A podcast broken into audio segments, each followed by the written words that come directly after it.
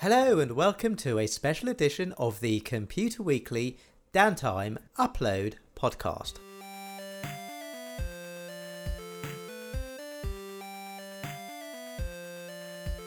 I'm Cliff Saran, and my guest today is the dot-com innovator and strategist David Holtzman, who previously worked as IBM chief scientist and is the designer of the global DNS system.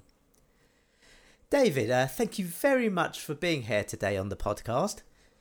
Uh, I know you have recently taken up a new role at Naoris Protocol, but uh, let's just get things started, if I may, by asking you to give us a little background about yourself, how you keep yourself busy, and what you do in your spare time, please. Sure. Um, I have a um, sort of an unusual background, like a lot of people in the internet, I think. Uh, I started a long time ago uh, as a philosophy teacher. I got a degree in philosophy. I taught. Mm. Um, this is many, many years ago. And then I needed to make money and I got involved with the US military mm-hmm. and ended up doing intelligence work. So I was an intelligence agent for several years.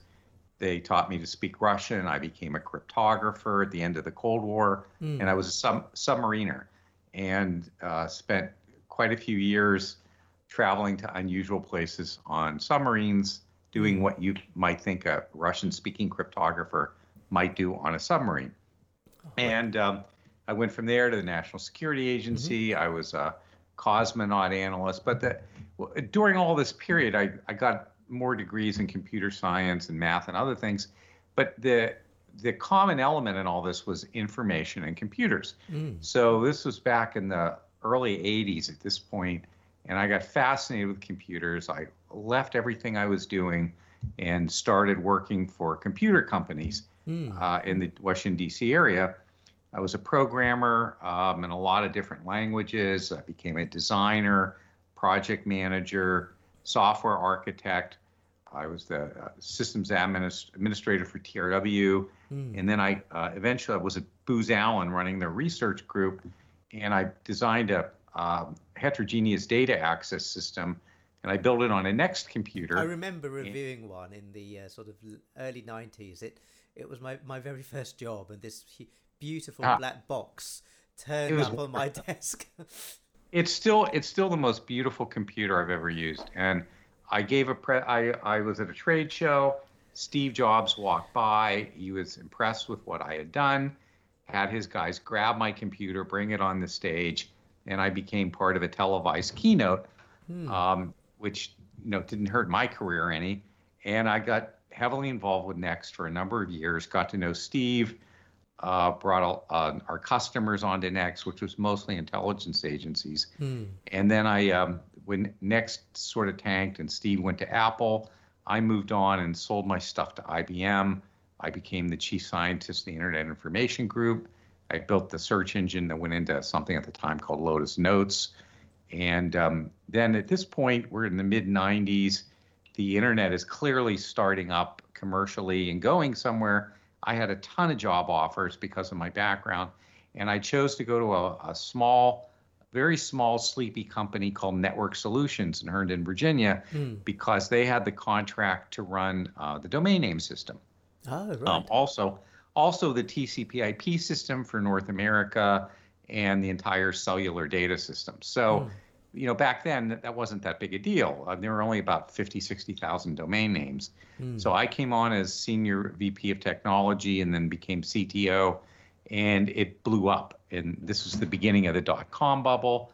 Um, it was it went from 50, 60,000 domain names to by the time I left in 2000 at the end of 2001, we had 10 million domain names. Wow. So the, our company went public. Mm. Um, it, we got we were in the middle of the maelstrom of the of all the controversy involving the dot com world. Yes. So I, I got a taste of all this, and um, I got to know a lot of the people. I made a little bit of money, and one of the things that I got out of that that experience was that the internet was about to become a bit of a scary place, and the scary part for me, and this is probably what I'm going to be talking about today. The scary part was the uh, the desire of people who didn't know what they were doing to regulate something that they didn't understand. Mm-hmm. Yes. And this started creating um, the the true problems with privacy, um, a lack of understanding of what security means, that kind of thing. I wrote a couple of books. I wrote a book called Privacy Lost about this stuff. It's still being taught in law schools. I, um, I wrote a book called Surviving Identity Theft. I helped. Uh, I know this is a long-winded answer, but hopefully it'll give you stuff. Mm. The um, I helped run two U.S. presidential campaigns. One's as CTO, one as Chief Security Officer. And for the last six or seven years, I've been working with blockchain companies, um, helping not doing the cryptocurrencies as much, but I'm more I'm fascinated with the very idea of a blockchain mm. because it's actually uh, quite subversive when you look at, at what it does, and um, and I and I like that. Mm. And I met Naoris Protocol. I met David Carvalho, the uh, CEO. I loved what he was doing. It, the philosophy of, of, the company fits mine, and um, and I I'm just like the people, and I'm fascinated with it. Okay, well, I mean, we've, we've, we've you've spoken quite a lot about what was going to be in my first question, actually, about you know the past. It was about the past of the internet, you know, where where, where things have come from, and uh, but but um, and also you've touched on some of the concerns, but let's let's just drill down a bit, and particularly, I just want to pick up on what you were saying about your concern around um, blockchain, if sure. I may. Yep. Well, the the it's not concern; it's kind of attraction, I guess. Mm. So that one of the nice things about about the concept of a blockchain is the thing anything you put on a blockchain is fundamentally immutable. Mm. I mean, there there are ways of messing with it by changing the indices to locate it, but basically a data object committed to a blockchain is going to stay on that blockchain. And that's the first interesting thing. The second interesting thing about blockchain is that you can assign um, control or ownership or whatever word you want to use of that data object to anybody by exchanging cryptographic uh, tokens. Hmm. Um, that's kind of interesting too, and you know for lots of reasons we can talk about. And then the third thing wasn't wasn't part of Bitcoin, but it came in with Ether, which is the idea of smart contracts. And, and that for me was the killer for blockchains because it, um, it allows us as consumers and citizens to mostly not need lawyers and government people quite as much as we used to. We can ratify our own agreements and we don't need to pay someone to do it for us. Oh, I see. Okay. Um, uh, but but um, why why do you think there is so much interest in in in in that in that idea that you know we we're, we're able to ratify our own agreements? Uh you know given that you know i mean and look, look, looking looking at you know the, the institutions that exist today the banks and and you know you mentioned obviously the lawyers for the contracts uh, I mean, th- these are things that have existed for a long time, and people are used to that way of transacting. Uh, so why why is there so much interest in getting around these things that already exist? Well, I, I think that the interest in getting around it is a very it's a minority, but it's a very intelligent, articulate, and loud minority. So we hear from them a lot. Hmm. I think the majority of the people um, are uh, like the status quo, and they they're afraid of things that are different. And some to some extent that's generational and age related but i think it's a an innate human reaction. I think genuinely creative people thrive on chaos because to some extent i would define creativity as the the art of making something interesting out of out of chaos so if you even remotely believe that if you don't have chaos you're probably not having a lot of creativity going on. Um, you know, that if you ever ever have little kids and you want to get them to do something really interesting, take a whole bunch of random stuff and dump it in a pile on the floor, and it's amazing what they do.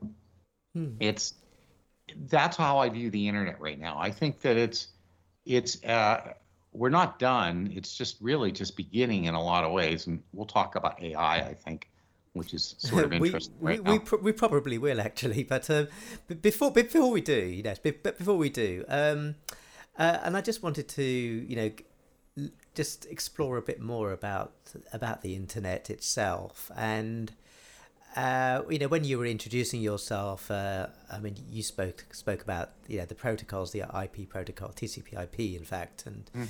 other th- and things like that, and obviously we have the DNS. Uh, just generally, and now now we're speaking about you know the blockchain and um, Bitcoin, but what do you think we can learn from the longevity of these protocols? Well, one thing uh, is let's let's generalize this to technology. One thing is that there's always resistance to a new technology, but once it's adopted, it's it's virtually impossible to get rid of it. Hmm. And there's a lot of and I and I think if you apply that to what's going on today, you can make some pretty good future predictions. So in England, for instance, the um, the width of a, a lane on a highway is exactly the width of the axle of a Roman chariot. and that is not a coincidence. Hmm. And the reason is because people just build a, a, a, road in a town and then a highway, and nobody wants to rock the status quo. This is a protocol. Yes. So you you always want backward compatibility, and in this case, we're talking you know a thousand years. Um, when when the computer when the the DOS computers first started, the Microsoft types running MS DOS, they um, there was a thing in the operating system that restricted the size of a data object to 64k. Hmm. That that limitation is still basically in Windows. It's it's it's a fake limitation. It actually started, I think, in MS DOS or in uh, Dr. DOS even before MS DOS. But it's a it's a it's a limitation. It's sort of a protocol, and it's been around for 25 years because it's too much work to change it. So that's why I, another good modern example is TCP/IP, which you brought up. TCP/IP has been around. It, I would argue that it is the beginning of the internet, mm. and um, it was what we call IPv4. So IPv6 was agreed on 20 some years ago, and you know what? Nobody's really using it yet. Really? And well, it's it's not even. I just looked at my own ISP this morning. Verizon who's one of the biggest ones yes. in this part, and and they still don't support IPv6. So it's some smaller ISPs do, some do, some don't. It's it's more curiosity. It has not been adopted. Um, mm. The DNS system, the domain name system, there was a protocol called DNSSEC that was agreed on about 25 years ago, and it was a way of carrying uh, cryptographic identification information at each node in the DNS tree and you know what? That's still not being used. The DNS system has fundamentally no security whatsoever, even today. If you had, if you have even the remotest idea what you're doing, you could sit in a hotel room with a laptop and take entire countries off the internet. Really? yeah, absolutely. Surprised it doesn't happen more often, actually. Mm. Uh, I mean, I, I, know that you know countries have taken certain domains off the internet. Uh, uh, you know, there are examples of where YouTube was switched off in, in certain regions of the world at certain times and, and things like that. But um, would this DNSSEC have made that much more difficult to do? Um, not against this country. It's more about spoofing and stopping mm. DNS spoofing. Mm. The country, the country thing is a whole different problem. I, it's so the DNS system is a it's a big tree structure, right? Yes. So you have a thing called the root at the dot at the very top. In fact, I have a computer in my house that was the dot for during the dot com bubble, which is kind of interesting. And it doesn't look like much, but it basically ran the internet for a couple of years. Mm. And um, so the the DNS system is a big tree. So a country can get in at some point and mess with the the tree um, at a level they control and everything below. So you so in China, for instance, they have what they call the Great um, the great internet wall in China. Yes. So they can control everything under you know the, their their own TLD, their own top level domain. The problem comes in how do they deal with something that isn't in their control, such as say Google.com, if they mm-hmm. wanted, which they did actually, they wanted to suppress that because yes. Google's not Google's not going to let them do it, and the .com top level domain and the dot itself are run by ICANN, and they're not going to let China do it. So in that case, since they can't do it in the DNS system, they do it uh, by blocking TCP/IP addresses mm. at at routers uh, in major uh, ISPs coming into the country. So it's, it's, not a really good. It's not a good solution. It's just mm. what they all use now. It's as simple as that. Just and we can do that on our own home router, can't we? We can block IP sure. addresses. right, and then if you have, but you can get around that. And um, VPNs. I mean, I was in Tibet a couple of years uh, before the pandemic, and they were blocking everything in sight, including Google. And I, I had things I wanted to do, and I tested it. So I brought a couple of VPNs and some equipment with me, and I was always able to get around their suppression because, you know, if you think about how they're doing that, they're blocking, as I said, blocking IP addresses that come from known places. But all, but I used I switched over and I started using servers on the Isle of Man, and they hadn't hadn't really thought about that. So that mm. that connection went through. Uh, yes, I mean we we are we are sort of talking of quite a lot about security at the moment, and uh, what do you think needs to be done to make the internet more secure? I know that's a, how long is a piece of string. What can we do? But I mean, surely uh, we can we we should be doing more than we are already doing. Well, it's so there's there's a couple levels in which I can answer this. At one level, security the right the right way to think about security, cybersecurity is it's not a binary thing. You're not either secure or not secure. Privacy's that way too. Hmm. It's it's a it's a it's on the spectrum. You know, it's it's a it's a continuum, right? Yes. And it's in it's an inverse geometric cost thing. It's like an inverted parabola.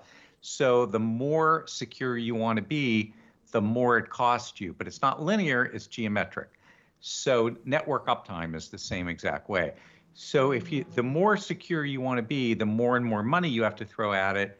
And, and when you look at that curve and you put money on it, there's a point where executives of companies simply don't want to spend that extra money. Um, and that point's pretty quick usually, so they don't because there's no real penalty for them, at least in the United States. I mean, we've had just massively egregious data breaches. I mean, the Equifax, you know, the credit yes. bureau company, they they nailed I think one out of every two or three Americans in the whole country, and they got slapped with a, a, a very very minimal fine. Mm. So if the downside is is trivial, why would you spend half a billion dollars to improve your security? That's so that's that's actually a, a, an issue for regulation, but that's that's one level of security. But drilling down another layer, the fundamental problem is that the way the internet and all of computers are designed and built, and operating systems, and it's it's fundamentally insecure. The von Neumann machine architecture that we've used since the beginning of computers is a massively insecure architecture because there's no protection for memory spaces. So most most hacks come from uh, um, taking advantage of this. That a memory location um, that looks like it's data, like you just typed your name in a field somewhere and it goes into a variable somewhere in a program. That address could also be part of the operating system, or it could be a machine instruction. Mm. So hmm. if you can, can if you can confuse the computer and instead of reading it as your name, it reads it as a bunch of code and executes it. Guess what? You've just hacked the computer. So you're talking. Sort of, sorry, you're talking about like a buffer overflow attack. That's. I was just going to say that. Yes. That's a. That is. That is exactly what a buffer overflow is. So that stuff is so inherent to the architecture of way these things are built. We would have to start over again. So the the only way to make things truly secure would be to throw everything out and start over with the idea of security. But when when the when computers were first started, when TCP/IP was built, when the C and C++ languages were built, nobody thought that we were going to be at the point we are today where you have trillions of dollars at stake based on security issues, mm. or they would have probably built it differently. So then I go back to my Roman chariot analogy. Do I think we're going to throw all this stuff out and start over? There's not a chance in hell.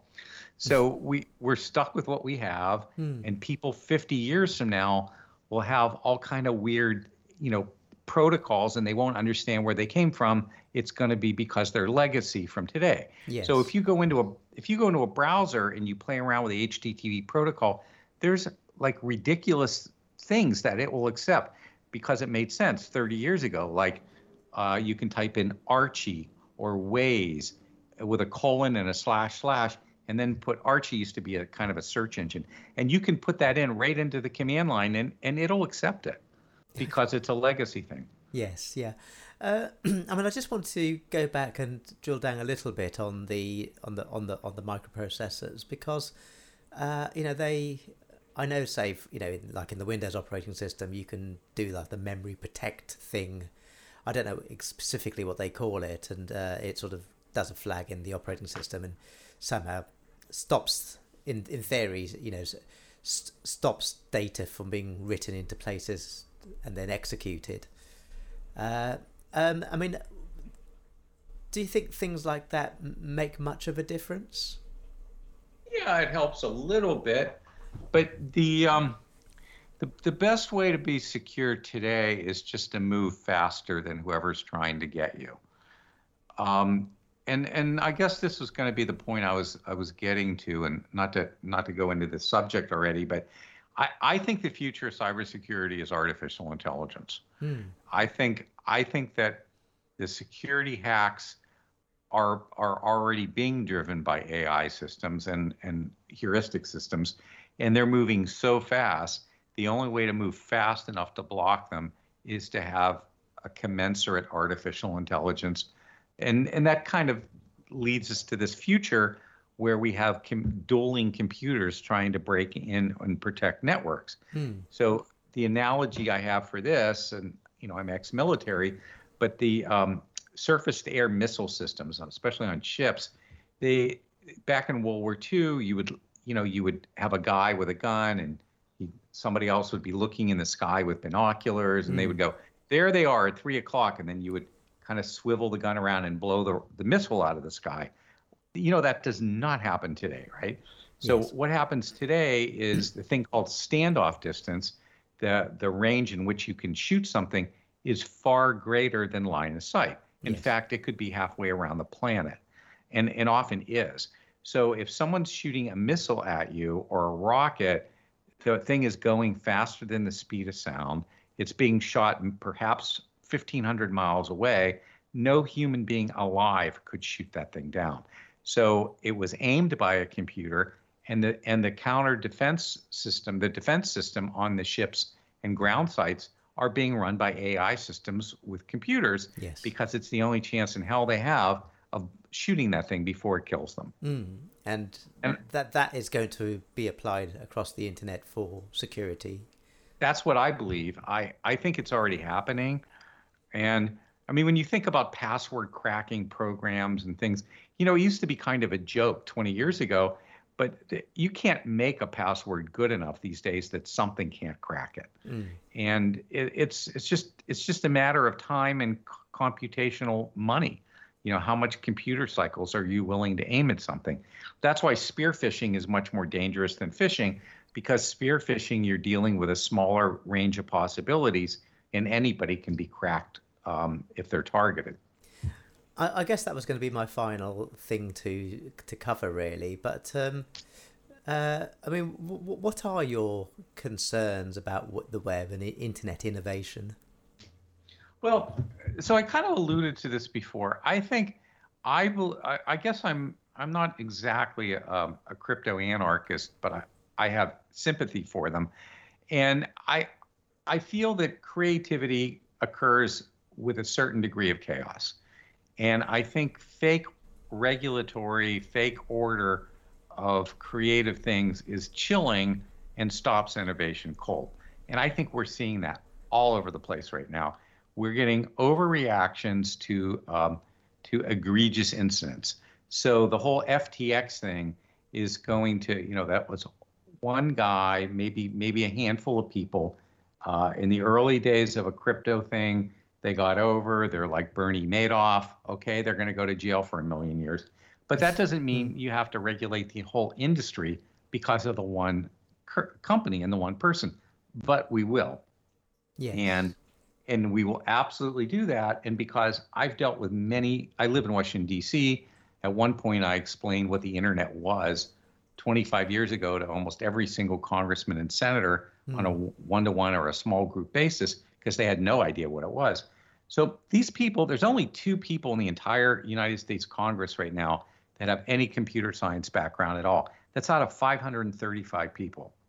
So, and they're not computer scientists either. They just have a background in it. Hmm. So, be, people, regulators don't understand this. So, when they don't understand something, their tendency is to squash every imaginable permutation of the thing they're afraid of because that way they don't get they don't get blamed for for the problem.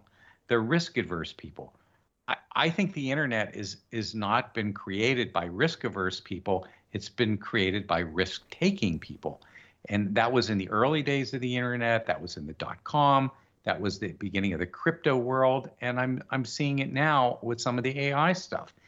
It's I think it's chilling if if the creativity is suppressed artificially because of fear in maintaining an organizational status quo. That's my big fear. But on, but on the flip side of that, uh, the innovators don't always think about the consequences of what they are innovating. Rarely. Uh, so you know there there is a risk. For instance, you look at uh, social networking. No one would have predicted that that sort of technology could be used to. It would be a new source for a start, and second, right. it would influence uh, people's ability to, to vote and what they would vote on? Well, I think I have a lot of faith, not in individuals, but in groups of people. And I believe in crowdsourcing. And I like I like the idea today that you as if you were a politician or a celebrity, there is not a thing you can do wrong anywhere in the world where somebody won't get you on camera or something mm. and report it to everybody and I can see why it would annoy the celebrities, but I, I think it's I think it's kind of cool to have, hold everybody accountable. So the the proliferation of information and the easy access to it um, provides a more aware public, which hopefully allows us to create better mores and folkways and policies. Now, the the problem with this is is the whole AI thing now because now you don't really know what's true anymore. Mm. So you can get a picture or video and it looks absolutely perfectly reasonable. It fits sort of what you think that person might have done wrong anyway, and then but it isn't them, and you really have no way of knowing. So that that's kind of scary. The the fake information thing. Um, I don't have an answer for this either, and it it that really terrifies me, especially in elections. Mm. Uh, well, on, on on that note, we should we should call it a day today, David. But thank you ever sure. so much. Uh, thank you so much for taking part in today's podcast, and thank you very much for listening. Goodbye.